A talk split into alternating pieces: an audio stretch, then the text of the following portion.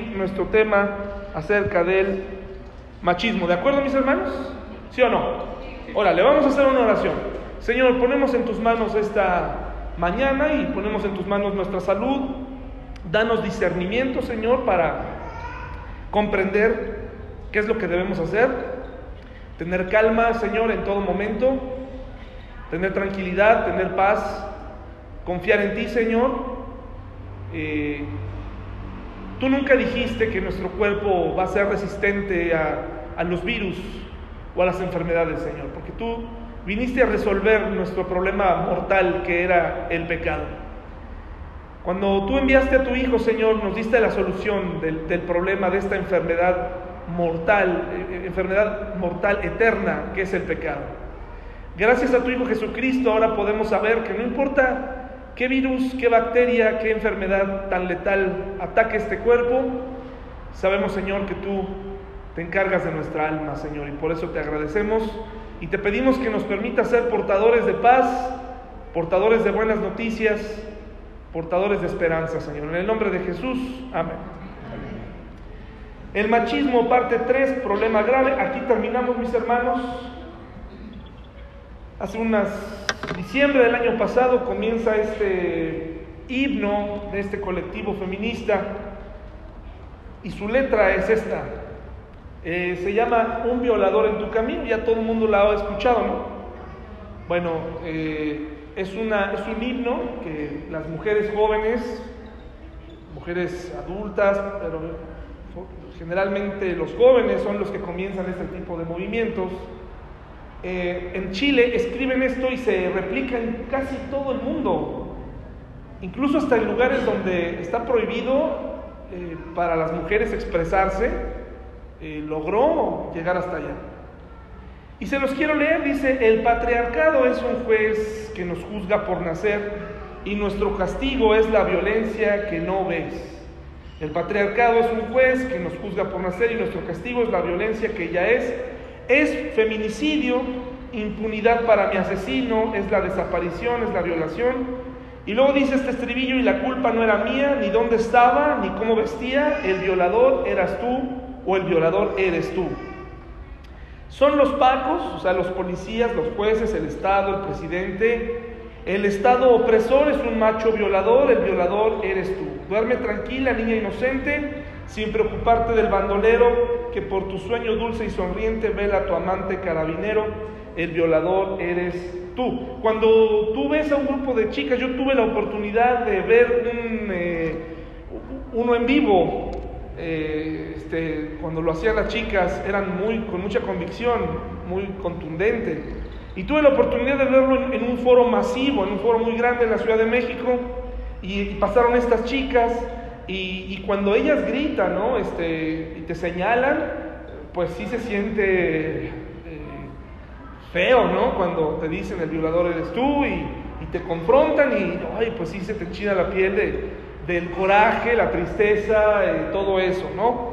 ¿Qué hay detrás de esta letra? Mire lo que dice esta foto que me, me impactó. Esta foto dice aquí, quiero que los secretos familiares dejen de encubrir abusadores. ¿Qué hay detrás de esto? Bueno, pues hay de esta letra, de estas mujeres, hay papás abusadores.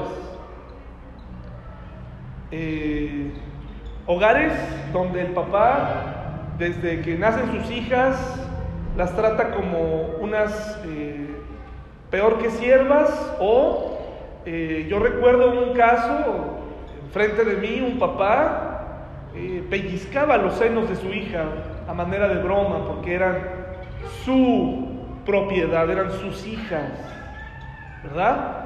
Eh, papás eh, que también eh, a través del adulterio daban un mensaje equivocado a sus hijas, ¿no? Cuando una mujer comienza a soportar las vejaciones de su esposo, comienza a ver cómo la maltrata, cómo la engaña y se vuelve puede tener dos salidas o dos reacciones.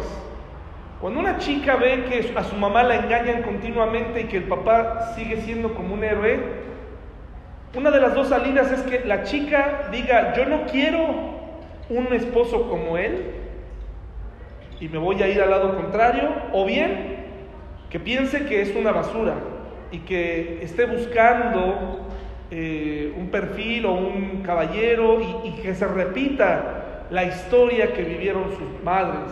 Entonces hay papás abusadores que al hijo todo, a la niña nada, eh, al hijo eh, todos los privilegios, todos los viajes, todo el dinero, pero a las chicas nada.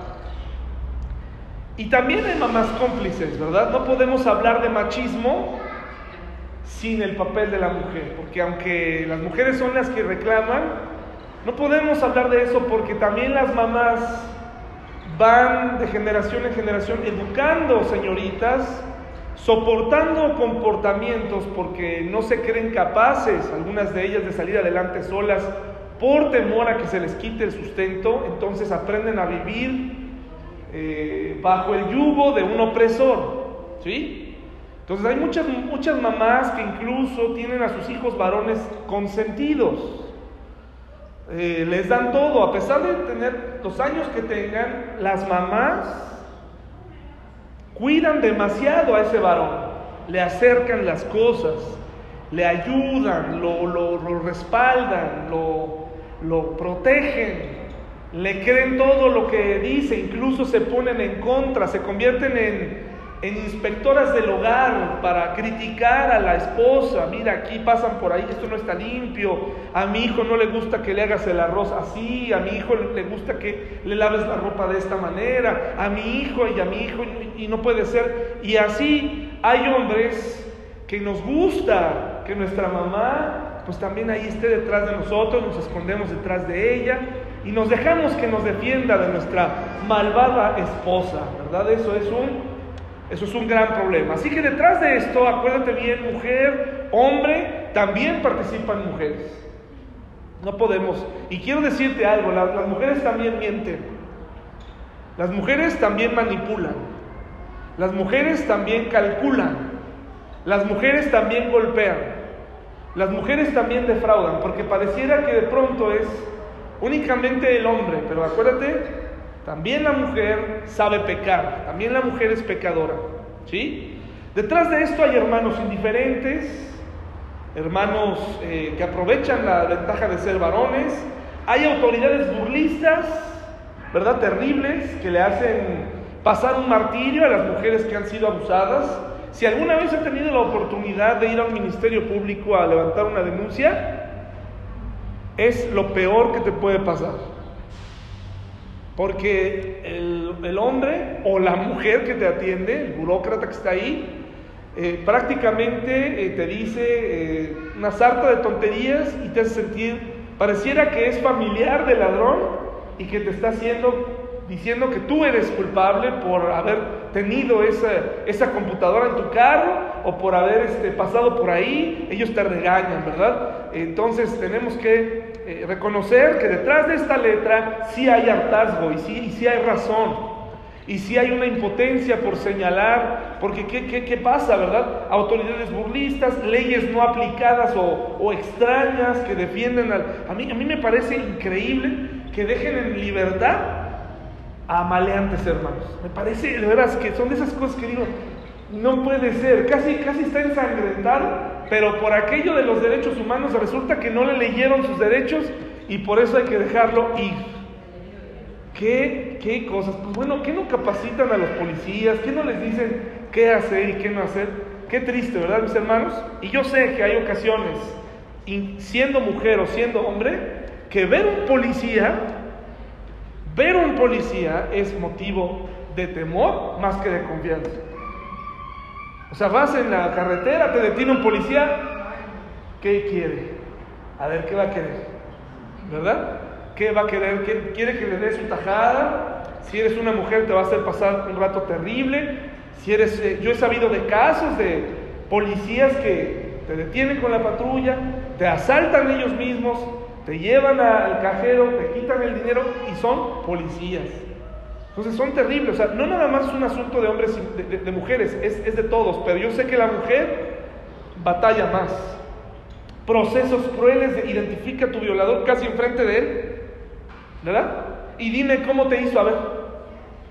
A ver, dime, dime cómo te hizo, dime, dime cómo, cómo fue. A ver, ¿lo reconoces? No, se me hace que tú andabas ahí, fue consensuado todo. Fue consensuado y por eso te violó, ¿verdad? Ahora, hermanas, quiero ser muy sensible en lo que voy a decir a continuación, pero aquí no es, no, no estudiamos sociología. Aquí no estudiamos, este, pues, eh, derecho. Aquí no estamos estudiando eso. Aquí estudiamos la palabra de Dios, estudiamos eh, la condición del hombre. Todos aquí reconocemos que tenemos un problema y que ese, ese problema es el pecado. En un mundo ideal, moderno, con una sociedad establecida y lo que sea, en un mundo educado, consciente, equitativo, como el que no dudo que mucha gente esté buscando, la mujer podría vestirse como quisiera. ¿Estamos de acuerdo, hermanos? En un mundo ideal, la mujer podría vestirse como se le diera la gana. Es más, podría hasta no vestirse si ella quisiera.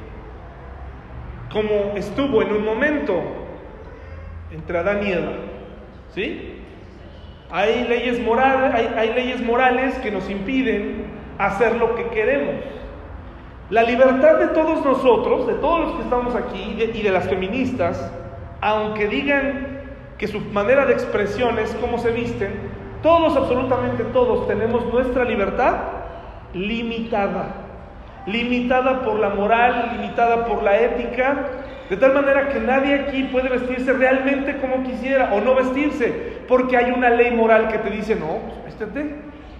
Pero si soy libre, sí, pero mejor vístete porque si no, te van a llevar a la cárcel o te van a detener o te van a subir a la patrulla por daños a la moral, ¿verdad? Todos los que estamos aquí, todos tenemos una libertad eh, limitada. Todos, cristianos, no cristianos, todos nos regimos por algo, si todos nos regimos por una ley moral. En algunos casos, como la sociedad china, pues ya totalmente este, decaída, como otros países. De verdad, China verdaderamente tiene un problema social, hermanos, un problema social. Hay videos terribles de la descomposición que se vive allá, eh, por las autoridades, por la falta de Dios. Y es terrible ver algunos videos que de verdad impactan. La mujer en un mundo así, como el que acabo de describir, podría vestirse como quisiera. En un mundo, vamos a llamarle a ese mundo el mundo de John Lennon. ¿Sí? Porque él decía que imagináramos, ¿no? Y ahí estaba ahí el John Lennon, Imagine, ¿no? Cantando ahí con su esposa a un lado ahí, Yoko Ono, y etcétera, etcétera, un himno pacifista. Vamos a ponerle en un mundo de John Lennon, las cosas deberían ser así. La mujer podría expresarse como ella quisiera, ¿sí? La mujer debería poder amamantar a sus hijos donde ella quisiera sin necesidad de cubrirse. ¿Sí, mis hermanos? ¿Estamos de acuerdo o no estamos de acuerdo? En un mundo ideal sí, porque es algo natural. ¿O acaso está haciendo algo mal la mujer? No. Está alimentando a su hijo y lo podría hacer delante de todos nosotros como si nada. En un mundo ideal, en un mundo de John Lennon. Hay personas que viven en un mundo así. Hay personas que vienen a la iglesia que viven en un mundo así. Una vez una chica eh, se puso a amamantar en la primera fila. Y, este, y, dice uno, bueno, pues gracias por la confianza, ¿no? Gracias por la oportunidad que me das de conocerte mejor. Este, pero fue un momento incómodo, porque entre en el mundo de John Lennon yo debería decirle, oh, qué hermoso, déjame tomarte una foto, ¿no? Porque está haciendo algo natural. Pero recuerden, no vivimos en un mundo ideal. La mujer podría mostrar su cuerpo, caminar por donde quisiera, a la hora que quisiera, y como ella quisiera y con quien ella quisiera. ¿Sí? Pero ¿cómo le respondemos a estas mujeres que detrás están manifestando mucha frustración y muchas quejas y que están cansadas del dominio patriarcal del hombre mal encaminado y del abuso de los roles ¿qué le podemos responder desde aquí los cristianos? Decirle, efectivamente, la culpa no es tuya. La culpa es del pecado que mora en todos nosotros. La culpa es de nosotros como hombres, como varones, que no podemos refrenar nuestra vista desde hace siglos y siglos atrás. El hombre, el varón, ve a una mujer y la codicia. Y entonces deja de ser un mundo ideal y, nunca podrá ser un mundo ideal debido al pecado. Esto es lo que choca completamente entre ser cristiano y ser un abogado eh, cristiano en el mundo eh, secular.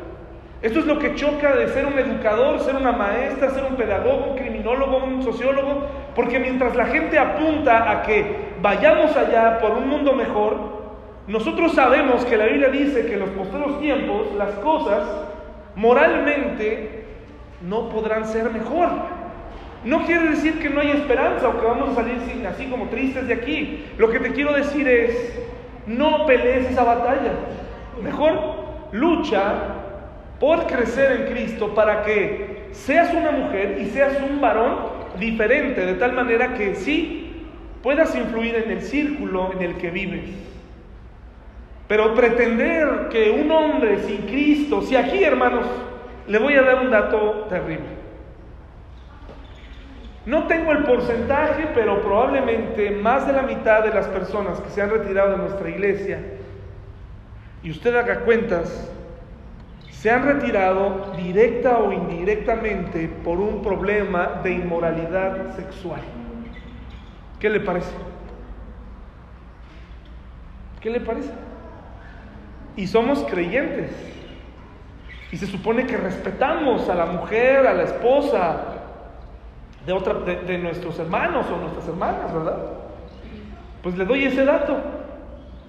La mayoría de la gente que se ha retirado de nuestra iglesia se ha retirado directa o indirectamente por un asunto de inmoralidad sexual.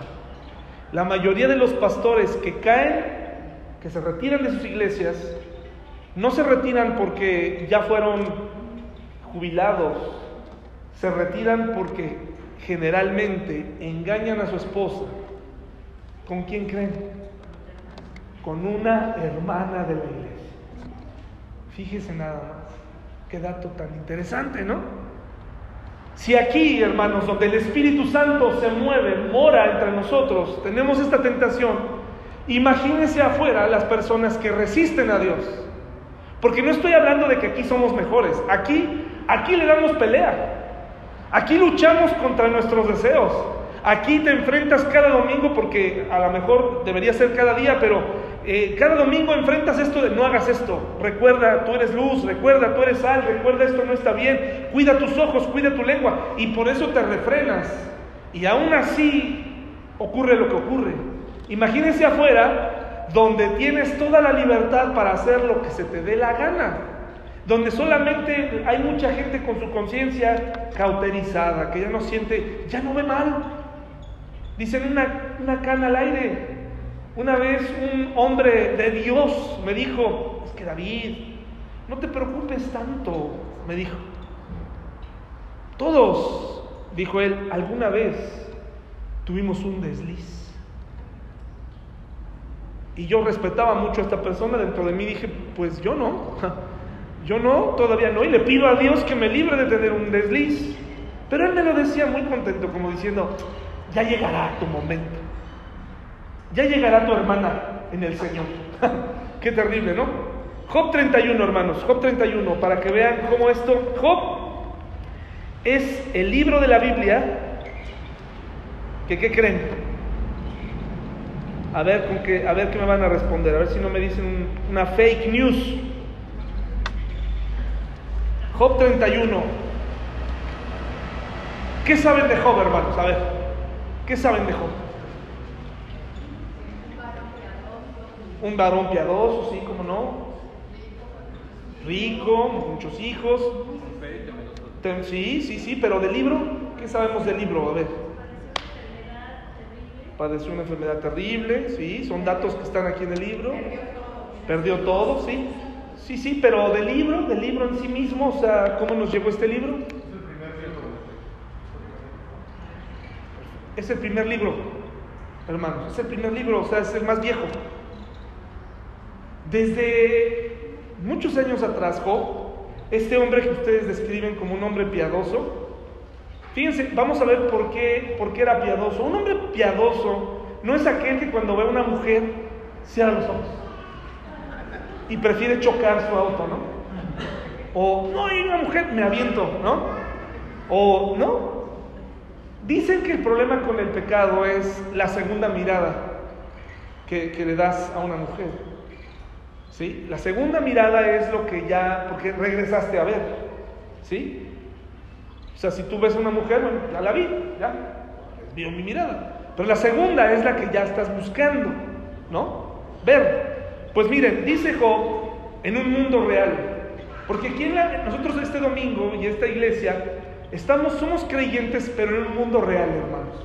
No en un mundo ideal, no en un mundo utópico.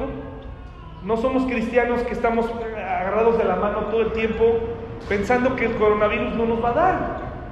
El coronavirus te puede dar y no por eso Dios no existe. ¿Sí? Como te puede dar cualquier otra enfermedad. Fíjense lo que dice Job 31. Por favor, síganme ahí con sus ojos. Hice pacto con mis ojos, está hablando Job. ¿Cómo pues había yo de mirar a una virgen? Porque, ¿qué galardón me daría de arriba Dios? ¿Y qué heredad del omnipotente desde las alturas? ¿Se da cuenta de esto? Job dice, tengo que decirle a mi cuerpo, a mis ojos, no desees a esas mujeres. ¿Pero por qué? Porque tu esposa te puede ver. Pensó así Job, te va a ver tu esposa. Porque te va a ver el hermano. Porque te va a ver la hermana, te va a cachar. Porque se ve mal. ¿Cuál fue? ¿A quién, le tenía Dios? A Job. A Dios. De tal manera que dice, porque ¿qué galardón me daría de arriba Dios? ¿Y qué heredad del omnipotente desde las alturas? ¿Sí? O sea, tengo que hacer un pacto con mis ojos. En un mundo real, lo que nos queda a los hombres, estoy hablando de a los varones, a las mujeres también, pero a los hombres, es en tu carne, en tus deseos, necesitas hacer un pacto de limpieza. Le, necesitas enseñar, las, las mamás aquí a sus niños, a sus hijos, les tienen que enseñar que deben cuidar qué imagen tienen de las mujeres por todo lo que se ve, por la participación de la mujer misma en la televisión, que muchas de esas mujeres, mis hermanos, apoyan este movimiento, pero ellas mismas perjudican el movimiento por las cosas que ellas eh, hacen. ¿Sí? ¿Sí me estoy explicando, mis hermanos? Esto no se podría hablar en un salón de, de derecho, en un salón de la escuela, porque te dirían, no, pero es que, pero estamos hablando de un mundo real, en un mundo en donde las cosas suceden y donde es triste. Y luego dice, no hay quebrantamiento para el impío y extrañamiento para los que hacen iniquidad. No ve él mis caminos y cuenta todos mis pasos. O sea, a quien le tengo que temer es a Dios. Sobre mi comportamiento, y está hablando aquí Job, de su comportamiento en su mente con las mujeres.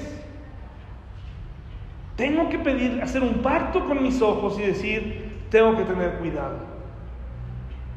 Tengo que tener cuidado qué estoy pensando de ellas, qué estoy deseando de ellas, cómo las estoy observando, no las voy a codiciar.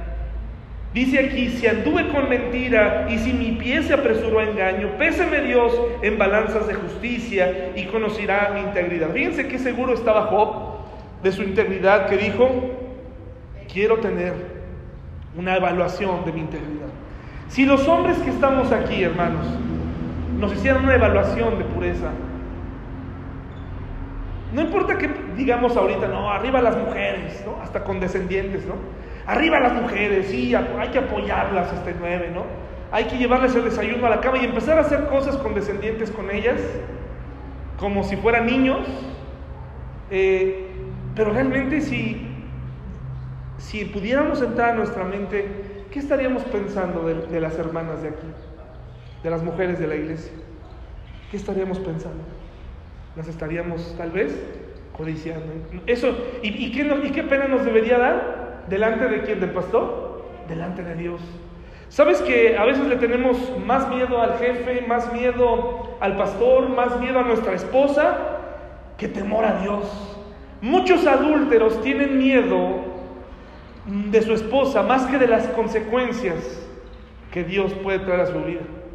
Tienen miedo de, no, de perder lo que tienen y incluso llevar la mentira. Hay un dicho que dice, defiende la mentira hasta la muerte. ¿Verdad? Como si a Dios lo pudiéramos sacar de eso. A Dios no lo podemos sacar. La verdad sale.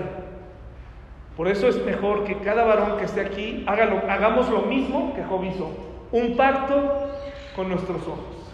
Una limpieza en nuestra mente sobre qué es lo que permitimos que entre a nuestro hogar, qué es lo que permitimos que entre en nuestra cabeza y que después se traduce en un comportamiento hacia las mujeres.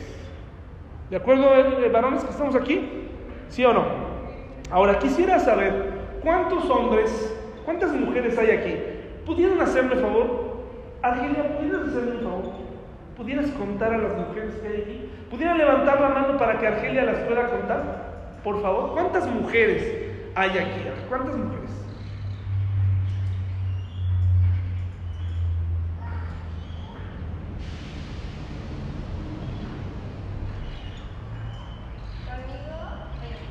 Veintiséis. ¿Cuántos hombres hay? A ver, levanten la mano los hombres.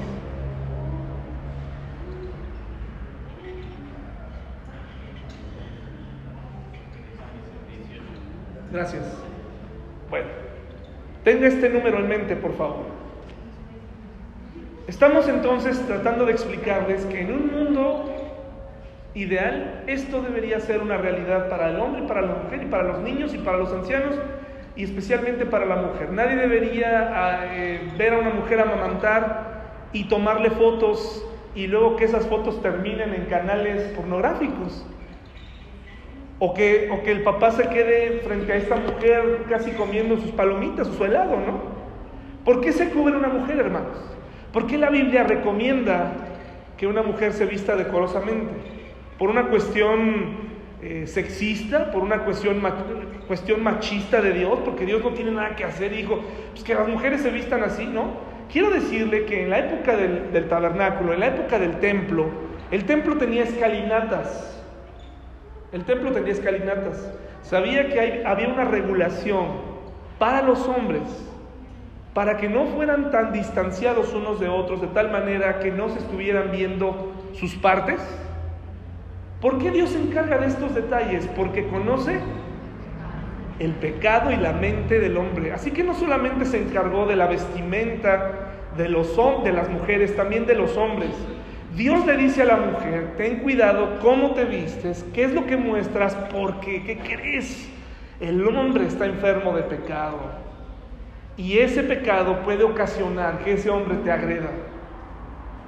Si en la iglesia nos pasan estas cosas, les voy a contar otra historia para darle más peso a, este, a, este, a esto que les estoy diciendo. En la, en, la, en la casa que teníamos, donde nos congregábamos en Caleza, había unas escaleras. No sé si llegaron ahí. La casa era como muy profunda y tenía como niveles, tenía como tres niveles. Entonces la congregación se nivelaba, se ponía arriba. En, el cuarto de arriba teníamos una televisión, luego uno como mezanín y luego abajo había otra sección. Y luego al fondo teníamos un cuarto donde también se veía en caso de que alguien necesitara. Pero había unas escalinatas. Me podría me, daría el voto de confianza de decirle que había hombres que se ponían en las escaleras para ver descender a las mujeres de la iglesia. ¿Sabe qué tuvimos que hacer? Tuvimos que poner un barandal, una lámina. Entonces aquí no se trata de nada más decir es que es la mujer, es el hombre. ¿Sí? En un mundo ideal tú podrías vestir como quisieras. Pero aquí hemos identificado el problema que el mundo no quiere ver. El problema es el pecado. Sí, efectivamente, no eres tú, mujer. Tú podrías traer la ropa que tú quisieras. El problema es el pecado. ¿Sí? ¿Qué cosa no es el feminismo? El feminismo no se trata de imponer la supremacía femenina como lo hicimos, lo dejamos ver la semana pasada. O sea, no se trata ahora de que no sea eh, patriarcado, sino que sea matriarcado, ¿no? O que ahora el feminismo es, el nuevo machismo. El feminismo verdadero no odia a los hombres, ¿sí? Está buscando la igualdad entre todos los sectores. Así que cuando hay un grupo violento de choque que odia a los hombres, no es el verdadero feminismo, no es la verdadera causa. Pero ya está combinado hoy en día. El feminismo no impone el lesbianismo como la opción. Los hombres fallan, ahora busca una mujer que no te falle. Las relaciones entre homosexuales son muy crueles, son muy duras, son muy complicadas y son violentas. Pero eso no te lo dice. Los homosexuales cuando cortan, cuando terminan, no te quiero decir cómo terminan. También los heterosexuales, pero es lo mismo, es el mismo problema, ¿sí? No es la versión femenina del machismo y el feminismo no quiere demoler la meritocracia a favor de las mujeres. Es decir, pues ahora vamos a darles a las mujeres participación. Me da mucha risa sus congresos del Estado y así donde... ¿Cuántas mujeres hay en el, en el, en el, en el Congreso? Oh, ya son más. Sí, pero ¿realmente las dejan trabajar? ¿Realmente son elegidas democráticamente o son las hijas de algún político que metieron ahí? ¿Ustedes qué creen? No, hombre, hay, hay cada, así como hay mujeres brillantes que legislan correctamente, hermanos, yo trabajé en gobierno seis años, conoces a cada personaje, tanto hombre como mujer, que dices, ¿cómo llegaste aquí? Pues es hija de alguien de que es poderoso y la puso ahí, de das. Entonces, ¿qué significa no darle a la mujer nada más porque, ay, ay, dale una secretaría? Dale la Secretaría de Turismo, pues, al fin, es playa y Navidad, para que adorne el centro. Para que adorne el centro. Eso es, eso eso es completamente terrible, ¿no? Pues así lo hacen. A ver, dale, ¿qué le daremos a ella? Pues, no, pero es algo donde no se requiera que piensen mucho. De veras, ¿eh? Es muy triste, pero así lo hacen. La semana pasada hablamos de las supuestas eh, 10 machistadas, dice eh, este bloguero español, este, y aclaramos que Génesis 3.16 no está hablando de la dominación por, por dominar, está hablando de que el hombre mismo, el varón, es parte de esa caída y es parte de la maldición de la mujer. ¿Cómo se rompe esa maldición? En el momento en que un hombre, un varón, se entrega a Dios y aprende a tratar a su esposa, como dice la Biblia, como un vaso más frágil. Aprende a ser amable, aprende a ser cordial, aprende a amarla como Cristo amó a la iglesia. Así que esto no es, no es cierto que, que, la domina por dominarla. ¿sí? Es consecuencia de una maldición. La mujer es culpable del pecado, según 1 Timoteo 2, de 11 al 15. Vimos que la Biblia responsabiliza al hombre por la caída. ¿Sí? Como responsable del hogar, responsable del huerto, el pecado entró, no dice ahí a través de Eva, entró a través del líder, y hablando de líder no es jerarquía, es sencillamente responsabilidad, porque no pueden mandar los dos, no podemos mandar los dos en casa, ¿sí? Es, es obvio. Dice, no hay mujer buena según Eclesiastes 7:28, esto es una tontería, porque pues ahí está hablando de la experiencia de Salomón en su vida con las mujeres, las cuales él sí trató mal. ¿Sí, hermanos? Luego, la mujer es impura, Levítico 12 del 1 al 5, no se trata de la menstruación de la mujer, no se trata del semen del hombre, se trata de la limpieza con la que uno hay que, y en el contexto del templo y, en la y ceremonialmente, se trata de la, de la preparación que debe tener un hombre para acercarse a Dios, al templo. Estoy listo, estoy puro, estoy limpio, ¿sí? Disculpen que diga esto, pero es hasta por sentido común. El hombre que, está, acaba de tener una eyaculación no podía presentarse así delante de Dios. Era considerado impuro. Una mujer que estaba menstruando era considerada impura, no menor, no menospreciado, pero era a los dos y se les daba un tiempo apartado y luego regresaban a hacer sus deberes o a, presentar sus holocaustos en el templo. Pero esto de que la mujer, solamente la mujer es impura, no es verdad. No es verdad. También el hombre cuando había una segregación igual. El mandamiento que cosifica a la mujer Éxodo 20:17, donde está hablando de bienes e incluye a la mujer, nuevamente está hablando del problema del varón. El varón, precisamente aquí Job nos dice, es que yo deseo a las mujeres. Y tengo que decirle a mis ojos, no son cosas. El, precisamente el mandamiento nos está enseñando lo contrario. Las mujeres no son cosas, no las desees. No las está haciendo cosas en sí mismo, sino dice, esto no. ¿Sí? Vamos bien hasta aquí, mujeres, este, sobre todo me interesa no que estén de acuerdo conmigo, sino que tengan una mejor percepción de esto para que comprendan cuando alguien les, rete ¿no? y les diga, no, es que ahí donde vas tratan mal a la gente, a las mujeres, Dios es machista, ¿no? El precio de una persona, Levítico 27.1, se da una tasificación, una cuota de personas, incluyendo al hombre eh, por edades y mujeres. Y dice, ahí está el valor de la gente. No, es solamente un, es lo que cuesta o lo que costaba la cuota para una ofrenda especial. ¿Sí? Igualmente en el contexto del templo. En el contexto del templo. Y hablábamos a tono de broma que cuando alguien llega a un buffet y dice hombres 250, mujeres 180, no creo que haya una mujer que diga, a ver, a ver, a mí me cobras 250 animal porque sabes que soy mujer, ¿sí? Y yo soy igual que el hombre, así que me, yo, yo quiero que me, que me cobres igual. Y mis niños no me los menosprecias, también van a entrar a precio de varón y todos vamos a pagar mil pesos, ¿no? Porque somos iguales, no, o sea, es, es absurdo es una tasificación, es ponerle orden, porque había, no podía cobrarles a todos, de hecho era lo de menos, porque al final el pasaje dice, si las personas no tienen dinero, pues habla con la persona, habla con la, persona, el sacerdote, y dile cuánto puedes dar y ya. El punto era, tengo tres mujeres y no quiero hablar de más porque este dato no lo pude conseguir, pero probablemente había más mujeres que hombres como sucede en la actualidad. Y probablemente si, un señor tenía más mujeres, iba a pagar menos o iba a pagar más si se le cobrara más. Pero no tiene nada que ver con el valor, ah, es que las mujeres valen menos. No es cierto, ¿sí? Eso no es verdad. Dice eh, Deuteronomio 21 del 11 al 15, no me quedé satisfecho con la explicación de ocho días, lo único que quiero decir añadiendo a esto es, hermanos, este versículo pareciera ser que está autorizando la, poligamia.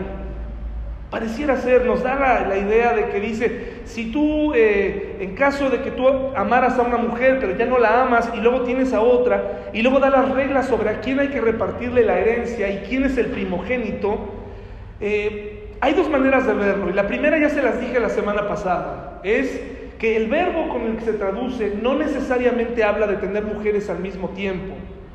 Probablemente eh, quiere decir que una de esas mujeres había muerto. Y no por haber muerto, eh, ahora el primogénito era el hijo de la esposa nueva. Tenía que permanecer el hijo de la esposa que murió. Pero hermanos, apologéticamente hablando, Probablemente esta respuesta no va a ser suficiente para alguien que cuestione esto. Si está hablando de poligamia, si el pasaje está dándonos a entender o nos da un sesgo, entonces yo lo que les quiero decir es lo siguiente. La marihuana es buena, hermanos, para nuestra sociedad.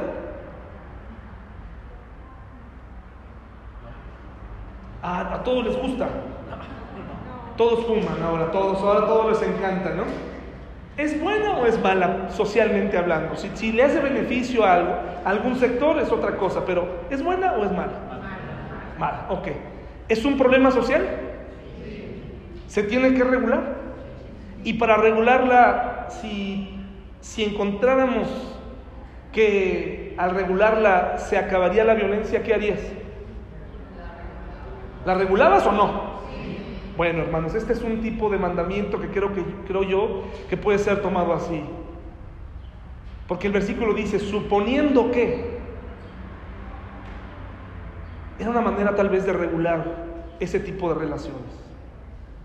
Para que la mujer que fue engañada o que, fíjense, no está aprobando, ¿eh? no, está diciendo bien por ti que tienes varias mujeres, pero dice, ok, bueno, ya tuviste dos mujeres y resulta que la segunda te gusta más la primera y quieres quitarle los privilegios.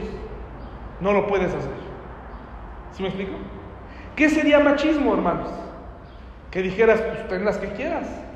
¿Qué pasó, hermanos, con lo que hizo Abraham con Sara? Cuando Dios les dijo que les iba a dar a, un hijo. ¿Qué se les ocurrió a los dos? Bueno, a ella. ¿Qué se le ocurrió a ella? Ayudar a Dios. ¿Y cómo le dijo? ¿Qué le dijo? ¿Qué le dijo Abraham? Díganlo fuerte para que los demás escuchen bien exactamente qué se le ocurrió a Sara. A ¿qué se le ocurrió? Que se llegara a su sierva. Y que cuando dice llegar es, ya llegué. ¿Qué es llegar en la Biblia? En este término. Que tuviera relaciones sexuales con ella. Era una práctica común. Cuando no podían tener hijos, les ofrecían a las siervas. Era una práctica aceptada por las mujeres.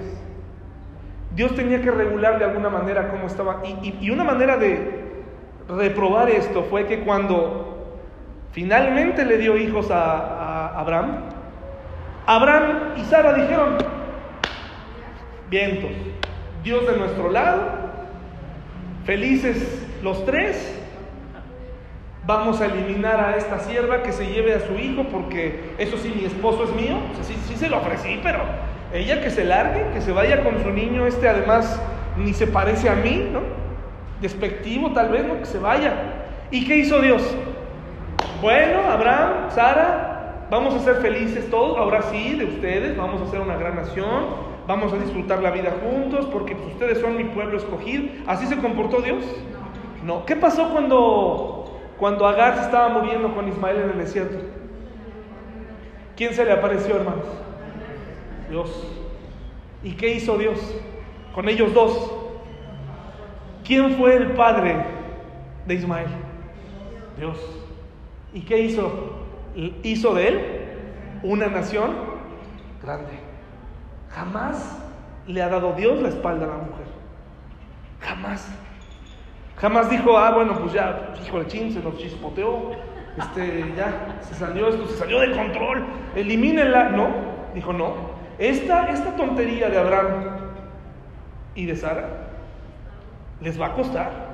Y ahora en adelante les voy a poner un pueblo igual, igual de poderoso. Y ahora ahí tenemos a los árabes, hermanos. Ahí tenemos a los árabes, con un territorio grande y enemigo por siempre de los judíos.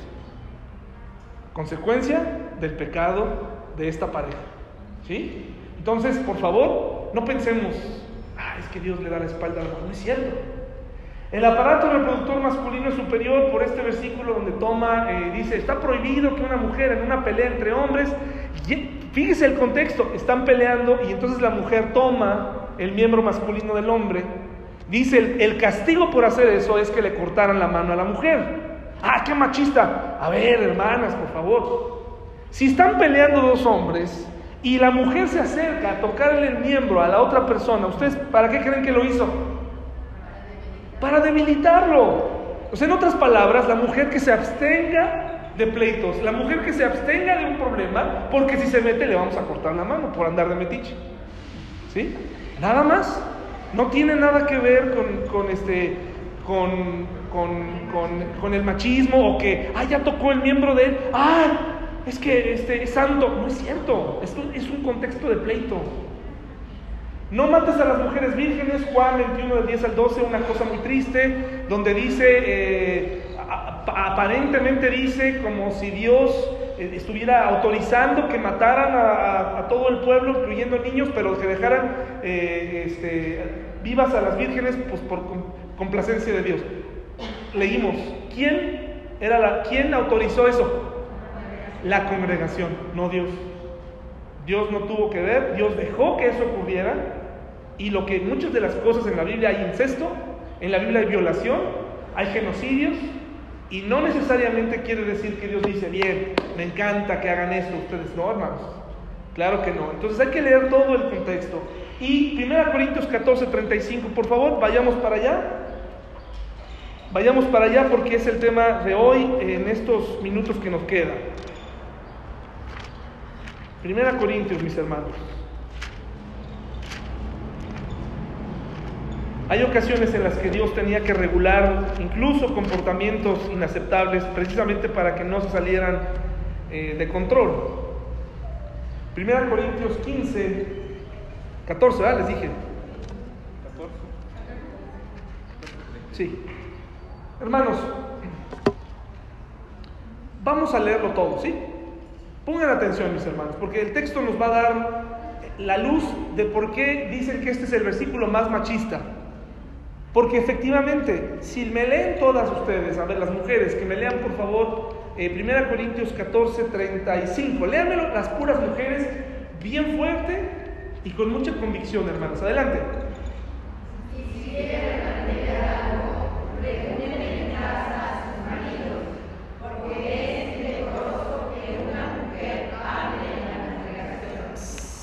Ya deshonraron por estar leyendo aquí en la iglesia ustedes. Todas son culpables. Dice el 34, hermanas. ¿Qué dice el 34? Si me lo pueden leer, por favor.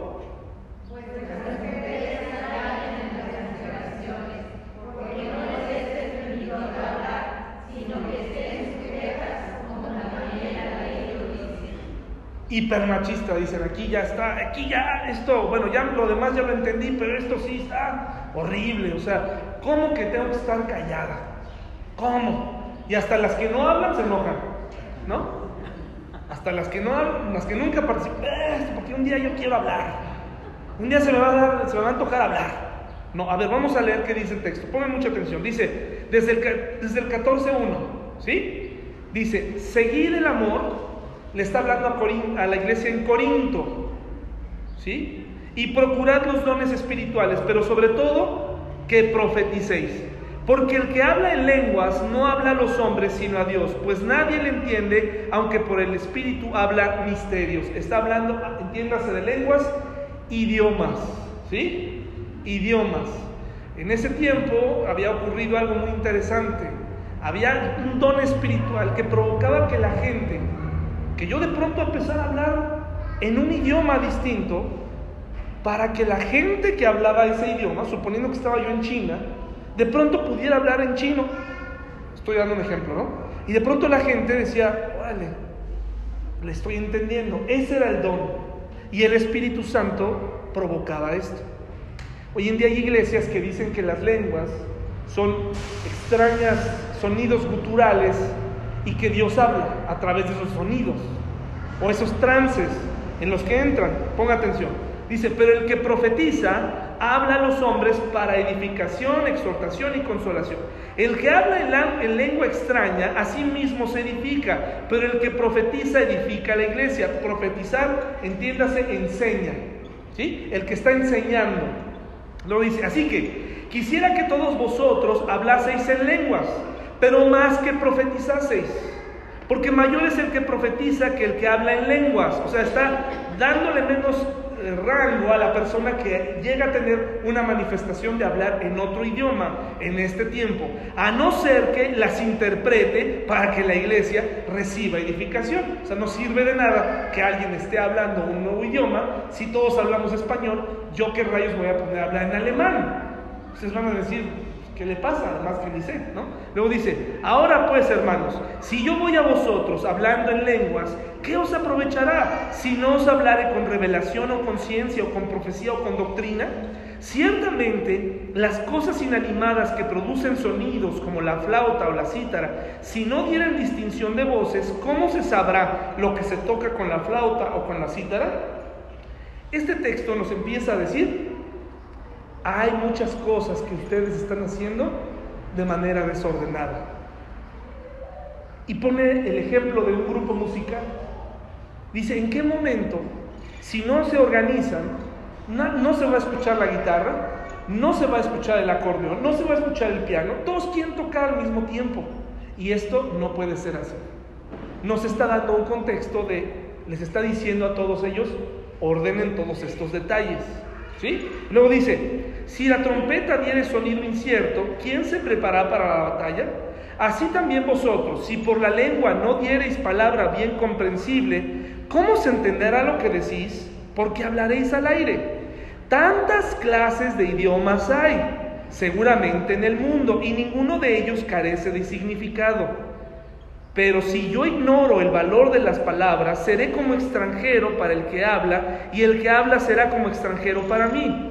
Así que también vosotros, pues que anheláis dones espirituales, procurad abundar en ellos para edificación de la iglesia. Por lo cual el que habla en lengua extraña pide en oración poder interpretarla, porque si yo oro en lengua desconocida, mi espíritu ora, pero mi entendimiento queda sin fruto. Bueno, y luego dice, hasta el 20 por favor.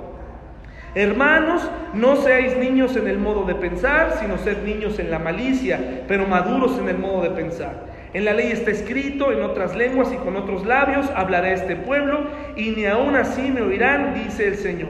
Así que las lenguas son por señal no a los creyentes, sino a los incrédulos. O sea, en la iglesia no servía de nada hablar en otro idioma, sino era precisamente para personas que aún no creían. ¿De acuerdo?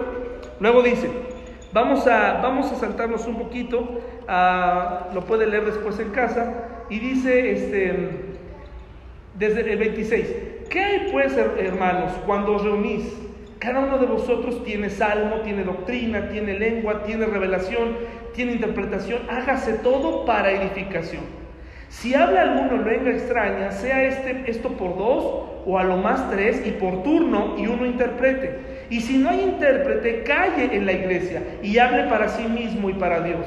¿Qué está diciendo aquí el 28? Si no hay intérprete, ¿qué? Y se lo está diciendo a quién? Hombres y mujeres. Si no hay intérprete, cállate. No hables. Asimismo los profetas hablen dos o tres y los demás juzguen. Y si algo le fuera revelado a otro que estuviera sentado, calle primero, porque podéis profetizar todos uno por uno, para que todos aprendan y todos sean exhortados. Y los espíritus de los profetas están sujetos a los profetas, pues Dios no es Dios de qué, sino de paz, como en todas las iglesias de los santos. Y luego dice, vuestras mujeres, vuestras mujeres de Corinto, de Corinto y de las iglesias, vuestras mujeres, ¿qué dice hermanas? Callen en la congregación, es decir, no contribuyan al desorden que está habiendo. No contribuyan ahora con que ustedes también quieren hablar. No se comporten como las mujeres que vivían en Corinto, que solían hablar en los templos y que incluso solían tener relaciones sexuales porque ellas creían que era una manera espiritual. ¿Me, explico, hermanos? No tiene nada que ver con cállate ya tú, no quiero que, no quiero que hables tú. Hermanos, el consenso de este texto de los cristianos y de acuerdo al contexto nos está enseñando lo siguiente, la responsabilidad del que habla aquí en la iglesia, en este momento, en estos 50 minutos o una hora, es mía y es de un varón. Ese es su rol, es su responsabilidad. No significa que no puedes hablar para leer, hacer una lectura de la Biblia, para dar una acción de gracias, para expresar un sentir, Está hablando de el momento espiritual le corresponde al hombre en la iglesia. Me corresponde a mí, le corresponde a un varón, por los roles, hablar. En ningún momento está diciendo aquí, las mujeres son menos, le está diciendo no, y que si tienen alguna duda sobre el tema espiritual, no se levanten como las de los templos paganos que decían, a ver, no, no, yo quiero que me expliques otra vez y se vuelve a hacer un desastre. Está poniendo orden. ¿Qué es lo que nos estaba pasando en esta iglesia? Era una iglesia desordenada que trajo como consecuencia hombres desordenados que a todo mundo le decían que sí, que ya hasta incluso había mujeres paganas hablando, haciendo su desastre, y también había mujeres desordenadas aprovechando, mujeres seductoras, mujeres con falsas creencias, y era un desastre esta iglesia. En este contexto, eso es lo que nos está hablando este pasaje. En esta iglesia participan las mujeres. En esta iglesia eh, hace las lecturas de la palabra de Dios, es una mujer. En la, en la alabanza toca Dalia. Las maestras son todas mujeres. Dígame si de alguna u otra manera hay machismo. No lo hay. ¿Por qué no hay pastoras, David? ¿Por qué, ¿Por qué Paola no es pastora y los pasa a enseñar? Porque no es su rol. ¿Sí? ¿Es que, es, que, ¿Es que acaso no sabe nada? No. Sencillamente que en otras iglesias no quieran leer esto y que muchos pastores nombren pastoras en contra de lo que la Biblia enseña, de estos 50 minutos que son de varón y, y son responsabilidad de un varón, es otra cosa. Pero en la Biblia, en la Biblia no hay ni una sola pastora, ni una sola. Hay una diaconisa, que es Febe. Hay mujeres líderes, hay mujeres que fueron heroínas, pero mujeres pastoras no hay. Ni una. La responsabilidad que se le da es como si Dios le dijera al hombre, te toca a ti, varón, estudiar la Biblia y compartirla. Te toca a ti educar a los hijos explicándoles. Te toca a ti pensar. Te toca a ti estar porque en el huerto no estuviste. En el huerto no te hiciste responsable. ¿Quién sabe dónde estabas? La serpiente les ganó. Decidieron mal. Ahora tú, varón, vas a estar. Ahora te toca que no vuelva a entrar el diablo a tu casa. Te toca que le digas a tu esposa, no vamos a comer de ese fruto. Te toca que le recuerdes a ella que el líder espiritual que Dios puso eres tú. Eso es lo que está diciendo aquí. Esa es tu responsabilidad como hombre. Y eso no me hace mejor, no me hace superior a una mujer, no me hace este, una mejor persona que en otras iglesias traigan al pastor aquí como si fuera inmaculado, eso es otra cosa, pero aquí no, aquí no, hermanos. Aquí, con mis manitas, yo limpio la bodega con mi esposa, desde que abrimos aquí. Y con mucho gusto, hermanos, con mucho gusto. Porque es algo que, que yo creo que es mucho más honesto eso que lo que muchas veces hago aquí al frente. Entonces, mis hermanos, en esta iglesia tenemos que combatir la actitud dominadora hacia la mujer. ¿Y qué tiene que hacer la mujer? Bueno, tiene que aprender en esos 50 minutos de mí y mi responsabilidad es prepararme bien para que valga la pena que ustedes estén calladas 50 minutos, que luego no se me quedan calladas. ¿eh? Luego se revelan, no importa, no importa. En esos 50 minutos yo creo que es, es, la iglesia donde la mujer más habla. ¿no? Y créanme, no, la, no, no me gustaría nunca, a ver, usted cae, usted tiene que estar callada, no, no, no, no, ¿verdad? Eso no. Pero cuando lo vamos entendiendo, eh, es muy importante. Hermanos, terminemos. ¿Qué ha hecho Dios a través de la mujer? Y espero de verdad que, que le demos el valor apropiado a esto. Número uno, Dios, nuestro Dios personal, le dio a la mujer la bendición de ser mamá. Ahora, si no eres mamá, no quiere decir que no vales, ¿sí? Estoy hablando de que a través de ti, sí, porque luego, no, es que ya dijo que si no soy mamá, no valgo nada. No, no, no, no. no si no me he casado. No, no, eso no. Eh, vales. Pero a las mujeres, ningún hombre va a quedar embarazado.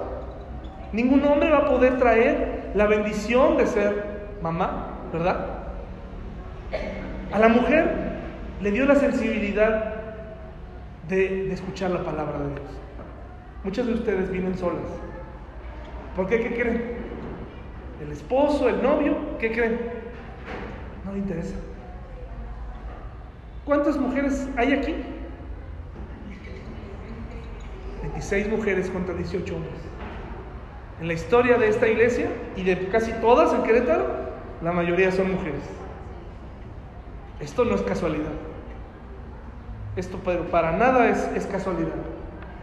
Y por último, Jesús comunicó primero a las mujeres acerca de su resurrección. Y se los comunicó a ellas porque ellas valoraron ese mensaje. Él pudo haberse aparecido directamente a sus discípulos, pero lo hizo a la mujer porque la mujer lo iba a tomar en serio. ¿Y, cómo creen que las tomaron? Como locas. Ah, están locas, estás tomada, María. Pues mentirosa, estás sin hacer nada. Hermanos, esto es lo que Dios ha hecho a través de las mujeres. Entonces, eso es lo que yo quiero que recuerden este día. Al hombre luchar contra actitudes machistas de sentirnos más, de sentirnos por el solo hecho de ser varones mejor que ellas. Eso es incorrecto, eso a Dios no le agrada, ya lo hemos aclarado varias veces. Y número dos, la Biblia no es machista. Hay una razón para cada cosa. Ah, me quedé corto en los ejemplos acerca de lo que Jesús, el trato que Jesús le dio a la mujer. Jesús permitía que las mujeres lo siguieran, cosa que era muy mal vista, porque la ley estaba dada nada más para los hombres, o sea, en, en el círculo fariseo. Las mujeres en la sinagoga tenían que sentarse hasta atrás con los enfermos y los niños, totalmente endureciendo y malentendiendo la ley. Pero, Jesús trató a la mujer con dignidad. Dejó que lo siguieran, eh, las trató, habló con la mujer adúltera, habló con la mujer samaritana. Cuando nadie más quería hablar con ella, él sí habló con ella, le dio su lugar, le devolvió la alegría y la felicidad y le dio una agua que nunca se terminó más. Entonces, el trato que le da la Biblia entre hombre y mujer es la única diferencia es de roles y de responsabilidades. A mí me parece muy relevante que Jesús haya querido comunicar el mensaje a las mujeres y no a los hombres. Vamos a terminar, hermanos, poniéndonos de pie en Juan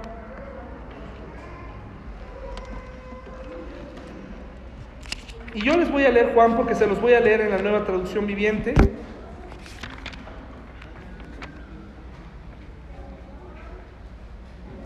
Aquí vamos a terminar. Juan 20, por favor. Ya hoy sentimos una probadita de lo que va a ser el, calor, ¿verdad? En, en los próximos días. Juan 20, del 11 al 18. Dice, María se encontraba llorando fuera de la tumba. Y cuando juzgamos a una mujer por llorar pensamos, qué débiles, qué ridículas, qué dramáticas. Pero no es así. El asunto aquí era que realmente había, se había comprometido con el mensaje. Los hombres también estaban tristes, pero estaban todos juntos, deprimidos en otro lado. Pero María estaba llorando, se agachó y miró adentro, estaba en la tumba Vio a dos ángeles vestidos con vestiduras blancas, uno sentado a la cabecera y el otro a los pies en el lugar donde había estado el cuerpo de Jesús. Apreciada mujer, ¿por qué lloras? le preguntaron los ángeles.